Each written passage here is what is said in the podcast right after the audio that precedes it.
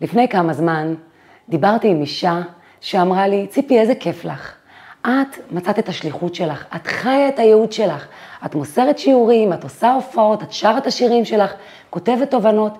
היא אומרת לי, אני כבר שנים עוברת בין עבודות אפרוריות, אני לא מרגישה שהן קשורות בכלל לנשמה שלי, אני לא יודעת מה אני באמת רוצה לעשות. עברתי אין ספור אבחונים תעסוקתיים, ואין, אני לא מוצאת את הדבר הזה, את השליחות שלי. זה כל כך מתסכל. הקשבתי לה, מצד אחד היא החמיאה לי, מצד שני כאב לי שזה מה שהיא מרגישה וזה מה שהיא חווה, ואישה כבר ממש לא צעירה. וזה כל כך מתחבר לי למסר הזה שאני רוצה להעביר בזכות, בפגישה עם פרשת במדבר. אז לפני שנתחיל, אני מזמינה אתכם כמובן להירשם לערוץ, אם לא עשיתם את זה עד עכשיו, כדי לקבל מדי שבוע עדכון על פגישה חדשה, בעזרת השם, עם פרשת השבוע, וחשוב מאוד להגיב, לתת לייק, לשתף בסטטוסים, בכל מיני רשתות, לספר לעוד חברה, תקשיבי, יש פגישה עם הפרשה, בואי תקשיבי פעם בשבוע, תתחברי. זה מדהים כמה כוח זה נותן, וברוך השם אני מקבלת דשים, שבזכות העובדה שאני מקפידה להעלות את זה ביום ראשון, הפגישה מועברת בשיעורים ממש בכל העולם. זו שמחה ענקית, זה נותן המון המון המון כוח, וזה פשוט סיבה לחיות. אז מה אמרתי לאותה אישה? אבל קודם כל נתחיל. יש לנו כאן פרשה שהיא חומש חדש, פרשת במדבר, חומש במדבר, ושואלים למה התורה ניתנה דווקא במדבר? למה? לא יכלו למצוא מקום יותר חגיגי ואלגנטי לתת את התורה? למה במדבר? ואחד ההסברים הכי יפים זה כדי שכל יהודי ירגיש שהתורה היא שלו. המדבר הוא מקום הפקר. המדבר הוא שייך, הוא לא שייך בעצם לאף אחד, אבל הוא שייך לכולם. כל אדם שמגיע למדבר הוא מרגיש שהוא שייך שם, אין שם איזה בעל הבית שהוא בא וצריך לבקש ממנו רשות להיות שם. וככה הקדוש ברוך הוא רוצה שגם התורה, כל יהודי ירגיש שהיא שלו, שיש לו גישה אליה. והאמת היא שזה גם מתחבר לי לכך ששליחות היא מושג ששייך לכולנו. אין את השליחים ואין את האנשים שנשלחו לעזור להם. לא, כולנו שליחים אחד לשני. אין אדם שהוא לא שליח. אולי לפעמים אנחנו לא מרגישים עדיין שמצאנו את נקודת השליחות שלנו, אבל אנחנו שליחים ברגע הזה ממש. ובדיוק על זה אני רוצה להרחיב כאן בפרשת במדבר, אבל קודם ניגע בנקודה מאוד מאוד חשובה. הקדוש ברוך הוא פותח את פרשת במדבר עם מפקד אכולסין, סופרים את כולם. בשביל מה הוא צריך לספור? הרי הוא יודע בדיוק כמה יש מאיתנו, הוא יודע עלינו הכל. אז מסבירים שכמו אדם שיש לו מטבעות והוא סופר אותם שוב ושוב, ככה הקדוש ברוך הוא סופר אותנו. הוא סופר אותנו מתוך אהבה, מתוך חיבה, כמו איזה אימא שיושבת וסופרת את הילדים שלה. יש לי חיים ויש לי מוישי ויש לי... וכמו אה, סבתא שיושבת ומונה את כל הנכדים שלה. זה אהבה כל כך גדולה, זה תענוג כל כך גדול. זה משהו שאנחנו יכולות לקחת גם לחיים שלנו, לספור, לספור את כל הטובות שיש לנו בחיים. וואו, יש לי בעל, יש לי בית, יש לי עבודה, אני יכולה ללכת, אני יכולה לראות, יש לי חברות, יש לי אוכל בבית, באמת לשבת ולספור ולספור. אם הקדוש ברוך הוא סופר אותנו, אנחנו לא נספור את הטובות שהוא נותן לנו. כשאני סופרת, כשאני מונה, כשאני מודה על כל מה שיש לי, זה ממלא אותי בכל כך הרבה שמחה, בכל כך הרבה תחושה של יש. זה כבר עושה הרגשה טובה. אני כבר בשליחות שלי, כי טוב לי, כי יש לי. ויש הסבר נוסף על הנושא הזה של הספירה, מסבירים לנו שבעצם שסופרים את כולם, לא סופרים לפי מעמד, לפי גיל, סופרים את כולם. מראים לנו בעצם שכל יהודי נספר. לא משנה במה את עוסקת, לא משנה מה את עושה, לא משנה אם נדמה לך שמצאת את השליחות שלך או עוד לא מצאת את השליחות שלך, סופרים אותך מעצם היותך. זה מזכיר לי איזושהי תקופה שככה הרגשתי מאוד מאוד במדבר, תכף קצת נרחיב על התחושה הזו שבמדבר, שכל אחת מאיתנו חווה את זה לפעמים, לפעמים אפילו כל החיים, כל פעם בתחום אחר. זו הייתה תקופה שסבלתי מפריצות דיסק מאוד מאוד חזקות, והייתי בשמירת הריון, לא יכולתי לעבוד, והרגשתי ככה במדבר, מי אני, מה אני שווה, פתאום כביכול לא חייתי את השליחות שלי, אה, יכלו לעבור ימים שלמים שבהם אני לא עושה כמעט כלום, כי פיזית לא יכולתי לעשות. וזה היה שיעור כזה מאוד מאוד גדול, להתחבר בחזרה למקום הזה של אני שווה מעצם היותי, של מילים שכתבתי אז, השם אוהב אותי מעצם היותי, עובדה שהוא ברא אותי, הוא פשוט רוצה שאני אהיה כאן. אני לא צריכה לעשות דברים גדולים כדי להצדיק את קיומי, פשוט להיות, להאמין שהעולם צריך אותי, עובדה שאני כאן. ואני זוכרת שבאיזשהו שלב, כשקצת הרגשתי טוב יותר, יצאתי פעם ראשונה אחרי איזה חודשיים שהייתי בבית, ועשיתי הליכה. זו לא הייתה איזו הליכה מהירה, היא גם לא הייתה למרחקים מאוד גדולים. הלכתי בשדרה אה, ליד הבית שלנו, מרחק אולי של שבע דקות, וחזרתי בחזרה. וכמובן, באמצע הדרך, כי היה לי קשה, התיישבתי על ספסל. והלכתי ולא הפסקתי להודות להשם. כי אחרי הרבה זמן שאת בבית, פתאום את מסתכלת ואת אומרת, וואו, כמה יפה, וואו, איזה שמיים, וואו, אני מצליחה ללכת. פתאום את מעריכה, פתאום את סופרת את כל הדברים שברגיל לא ספרת אותם. מה זאת אומרת? זה מובן מאליו. מה, אני בת 90? ברור שאני הולכת. מה זאת אומרת? ברור שיש שמיים, אז מה יהיה אם לא יהיה שמיים? ברור שיש עצים. ואני זוכרת שישבתי על הספסל, ובאותו, באותה תקופה עשיתי הרבה חושבים, למה זה קרה. למה זה קרה לא ממקום של אשמה, אלא באמת להבין את השיעור כדי שזה יעזוב אותי. ובאמת, ברגע שהבנתי את השיעור, הכאב פשוט נעלם באופן פלאי. אבל מה שאני הבנתי, שהתקיעות הזו והכאב בגב בא ממקום מאוד נוקשה שלי עם עצמי, שזה בא ממקום של איזה פרפקציוניזם, של אני חייבת לעשות המון כדי להצדיק את קיומי. שאם לא עשיתי גם את זה וגם את זה וגם את זה, אז מה אני בכלל שווה? גם השוואות לזולת, אבל בעיקר בעיקר ציפיות מאוד גבוהות מעצמי וביקורת עצמית מאוד מאוד חזקה ונוקשה, שבאמת מאוד הגיוני שהיא תגרום לכאבי גב ולתחושה שאני כבר לא יכולה לזוז. ולפעמים הקדוש ברוך הוא נותן לנו איזה כאב, כדי שנעצור רגע ונבין את המסר, ונסתכל על הדברים ממקום שונה. ואני זוכרת שבאותו יום ישבתי על הספסל והסתכלתי על העצים, פתאום הבחנתי במשהו שלא הבחנתי בו עד אז, כי באמת המבט שלי היה שונה, כי כל כך הערכתי את העובדה שיצאתי וכל הטבע היה נראה לי מדהים. הסתכלתי ואמרתי, וואו, כל כך הרבה סוגים של עצים. היו עצים גבוהים, עצים נמוכים, עצים מלאי עלים, עצים עם פחות עלים, עצים עם עלים לגובה, עצים עם עלים רחבים יותר. אמרתי, איזה יופי זה. כל עץ והנראות שלו. כל אחד כנראה מביא איזה סוג אחר של חומרים לסביבה, כי צריך אותו שהוא יהיה שם. הוא מביא יופי אחר, הוא מביא צל אחר. פתאום נורא נורא התחדד לי המקום הזה, שהעץ בטח לא שואל את עצמו, מה אני מביא, למה צריך אותי. צריך להיות עץ. ואנחנו לפעמים, בני האדם, דווקא מרוב חוכמה, מרוב מודעות עצמית, אנחנו כל כך חופרים לעצמנו מי אני ומה השליחות שלי ומה אני עושה ואיך אני מצדיקה את קיומי, שלפעמים במקום שזה יביא אותי ליותר עשייה, ליותר שמחה, זה מביא אותי ההפך, לתחושה של אפסות, לתחושה של אני לא שווה, לתחושה של בינתיים אני כביכול מבזבזת את הזמן, שאני בהמתנה. וזה מדהים לראות את עם ישראל, 40 שנה הם הולכים במדבר. הקדוש ברוך הוא יכל להביא להם את התורה ברגע אחד. הוא יכל מלמעלה לעשות שהם יהיו מוכנים מבחינה רוחנית. הוא רצה שהם יעשו תהליך. הוא רצה שהם ילכו את כל המסלול, שהם יבינו דברים על עצמם, וככה הקדוש ברוך הוא שם אותנו בחיים כל כך הרבה פעמים, בכל מיני סוגים של מדבר. מדבר של העלם, מדבר של קושי, מדבר של אתגרים, כשהמטרה שלו זה שאני אעשה את התהליך, שאני אבין את הדרך. זה משהו שראינו גם בספירת העומר. וספרתם לכם ממחרת השבת שבע שבתות תמימות. הוא יכול להכין אותנו בשנייה ולתת לנו את התורה. הוא רוצה שנעשה עבודת המידות. הוא רוצה שנקדש את התהליך. הוא רוצה שנבין שהדברים הטובים בחיים, לוקח זמן להגיע אליהם. אבל היופי הוא שבינתיים עד שמגיעים, לא מבזבזים את הזמן. כל יום מתקנים עוד מידה ועוד מידה. גם בחיים, כל זמן שאני חיה ואני קיימת, אני עושה תהליכים, אני לא עומדת במקום, אין מצב של לעמוד במקום. תמיד יש איזושהי התקדמות. וההתקדמות הכי גדולה מגיעה מהעובדה שאני מאמינה שאני מתקדמת. אני מאמינה שאני סופרת את עצמי. אני כאן כי צריך אותי. אני כאן במקום העבודה הזאת כי צריך אותי. וברגע שאני מאמינה שצריך אותי, אז אני הופכת להיות שליחה. אני לא הופכת להיות שליחה כשמצאתי את זה וזה יושב לי בול, והנה זה זה. כי אני אגלה לכם סוד, גם מי שמצאה את הייעוד שלה, גם היא עוברת סוגים של מדבר, גם היא מגיעה למיצוי ומחפשת את השלב הבא. אין איזה נקודה שבה את יושבת בכיסא נוח ואומרת, זהו, הגעתי לפסגה. כי הקדוש ברוך הוא לא הביא אותנו לכאן לשבת על כיסא נוח. כל פעם שאנחנו מגיעים למיצוי, הוא מביא לנו את האתגר הבא, הוא מעלה אותנו לשלב הבא, הוא מביא לנו עוד מדבר. כי דרך המדבר, פתאום יש לי איזשהו חוסר, פתאום יש לי איזשהו שקט כזה של, ואז אני מחפשת את השורש של הנשמה שלי, ואז אני שואלת את עצמי שאלות, מי אני? מה אני רוצה להיות? למי אני יכולה לעזור?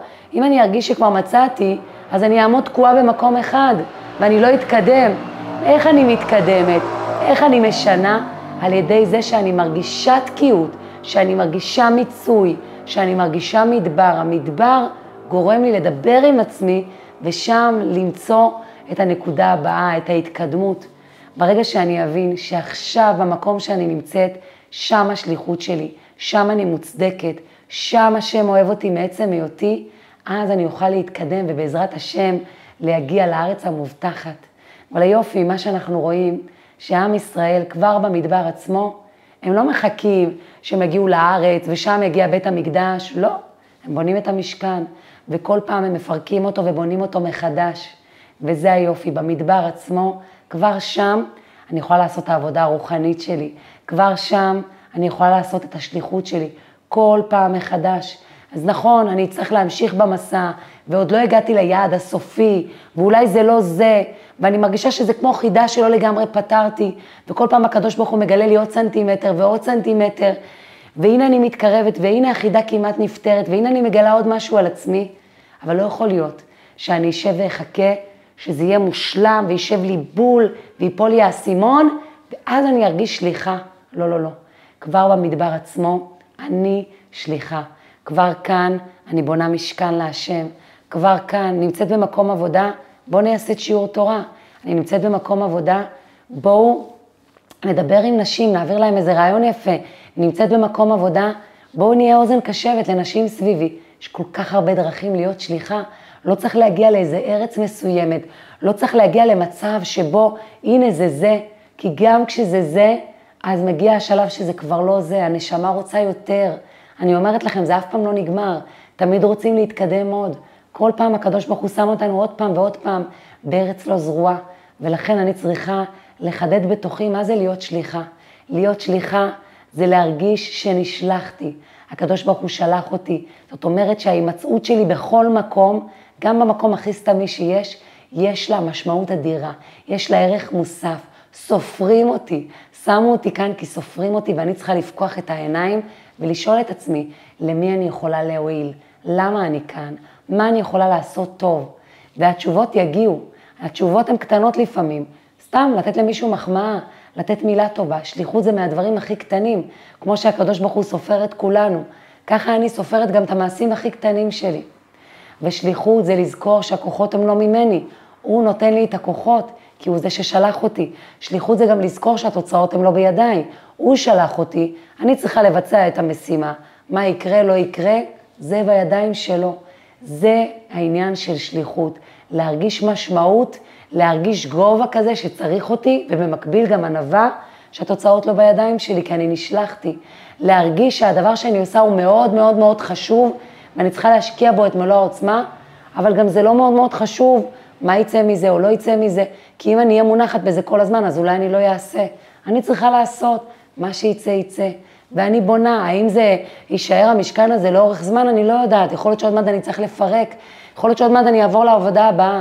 אני לא מחכה להגיע ליעד המושלם, אני כל הדרך בעבודה, אני מתקדמת תוך כדי תנועה, וזה היופי.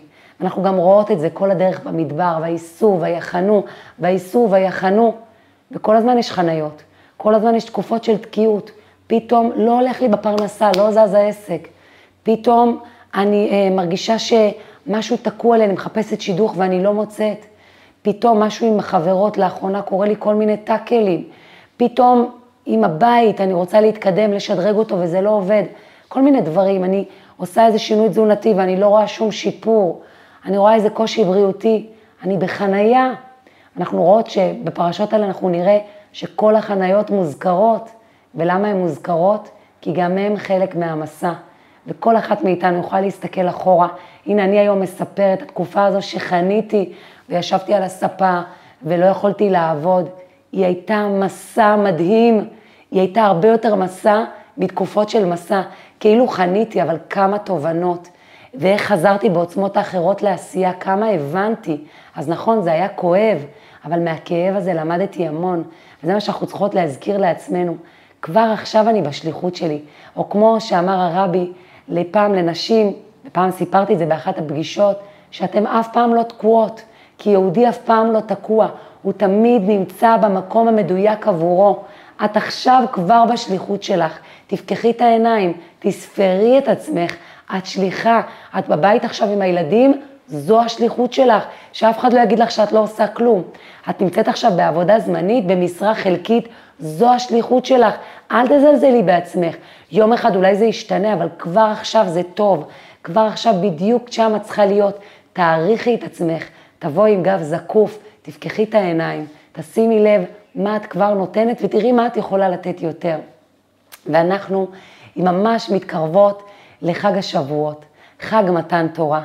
החג של התורה הקדושה, שהיא בעצם החתונה שלנו עם הקדוש ברוך הוא.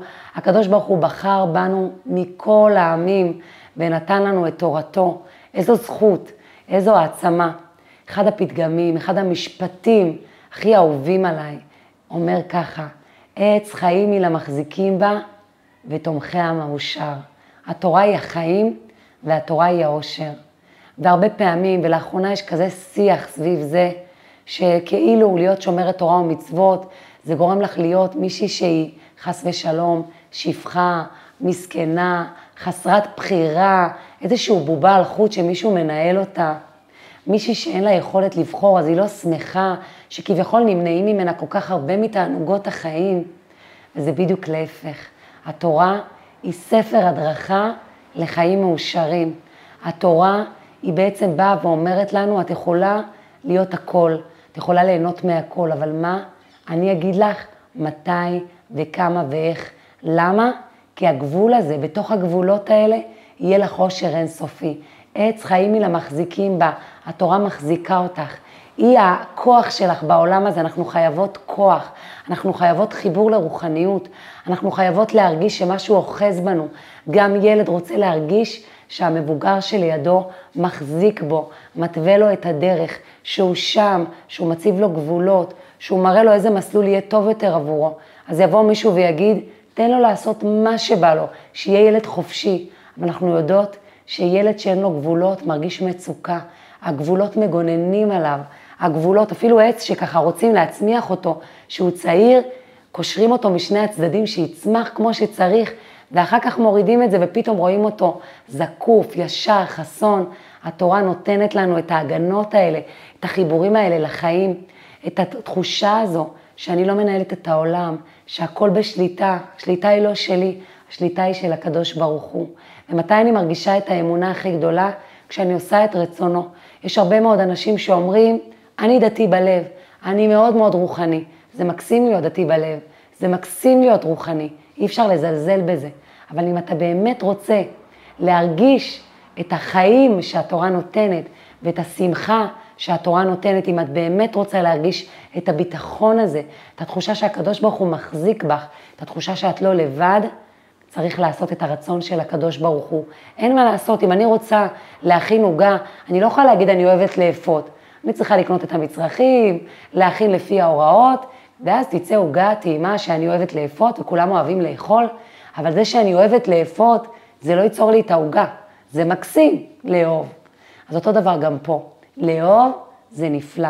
זה יוצר חיבור, זה יוצר קשר, אבל כדי שאני אזכה לכל מה שהקדוש ברוך הוא מבטיח לנו, שהתורה היא מקור החיים, והיא מקור השפע והשמחה, שבאמת אני אזכה לטוב הזה שהתורה נותנת, אני צריכה לעשות מה שהתורה מבקשת, והתורה לא סתם ניתנה במדבר, כי התורה שייכת לכולם. והרבה פעמים מה שמפריע לנו להתקרב, זה ההסתכלות הזאת של הכל או כלום. או שאני מקיים את הכל, או שלא שווה בכלל. ואם עשיתי טעות, אז בואו נוותר על הכל. והיא עושה יותר ממני. אז קודם כל, הקדוש ברוך הוא לא משווה אותנו לאף אחת. האדם היחיד שהוא משווה אותנו אליו, זה מי שהיינו אתמול. כל יום להתקדם, כל יום לעשות יותר. וייסעו ויחנו, יש חניות, אבל העיקר שאת במגמת התקדמות. כי גם אם יש חניות, ואפילו אם את נופלת, כל עוד את ממשיכה בנסיעה, בסופו של דבר את תתקדמי. כל פעם תוסיפי לעצמך עוד החלטה טובה, עוד מצווה, עוד חיבור, עוד משהו טוב, עוד שיעור תורה, אז אולי לא תתמידי, אז אולי לפעמים תפלי, אולי לפעמים לא תקיימי, אולי לפעמים תעשי הפוך. בסופו של דבר, אם המגמה שלך והרצון שלך היא להתקדם, את תתקדמי.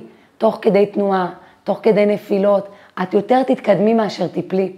והמקום הזה של השחור ולבן, אנחנו פוגשות את זה בהמון, בהמון המון תחומים בחיים. אפילו קרה לי בספירת העומר עכשיו, שפספסתי יום אחד עם ברכה, אז אמרתי, יאללה, אני לא סופרת בכלל. אבל לא, תמשיכי לספור, אבל בלי ברכה, אין מה לעשות. החלטת החלטה טובה, עמדת בחודש, נפלת יום אחד, אז זהו, עכשיו אין החלטה טובה? לא. את תתמידי ממה שאת יכולה. החלטת להיות אימא טובה יותר ויום אחד צעקת, אז את לא אימא גרועה, את אימא בסך הכל טובה, והיום לא הלך לך. לא להסתכל על הכל בשחור ולבן, להכניס יותר את הדרך, את האפור, את המסלול, לספור את עצמי על המאמצים שלי, על הרצון הטוב שלי. וכמו שהקדוש ברוך הוא לוקח את עם ישראל 40 שנה במדבר עד שהם מגיעים, וגם את הזמן הזה הם מקדשים, והם בונים את המשכן, והם עושים עבודה רוחנית. וכמו שהקדוש ברוך הוא רצה שנספור את ספירת העומר כדי שנגיע מוכנים ומחונכים ומתרגשים, כן, למתן תורה, כי הספירה הזו יש בה גם המון התרגשות, ככה גם אנחנו צריכות להתייחס לשינויים שאנחנו רוצות לעשות בחיים. אני רוצה לעשות שינוי, להיות אימא רגועה יותר. אני רוצה לעשות, להיות, לעשות שינוי, לשפר את הזוגיות שלי, להיות טובה יותר לבעלי, להיות בתקשורת טובה יותר.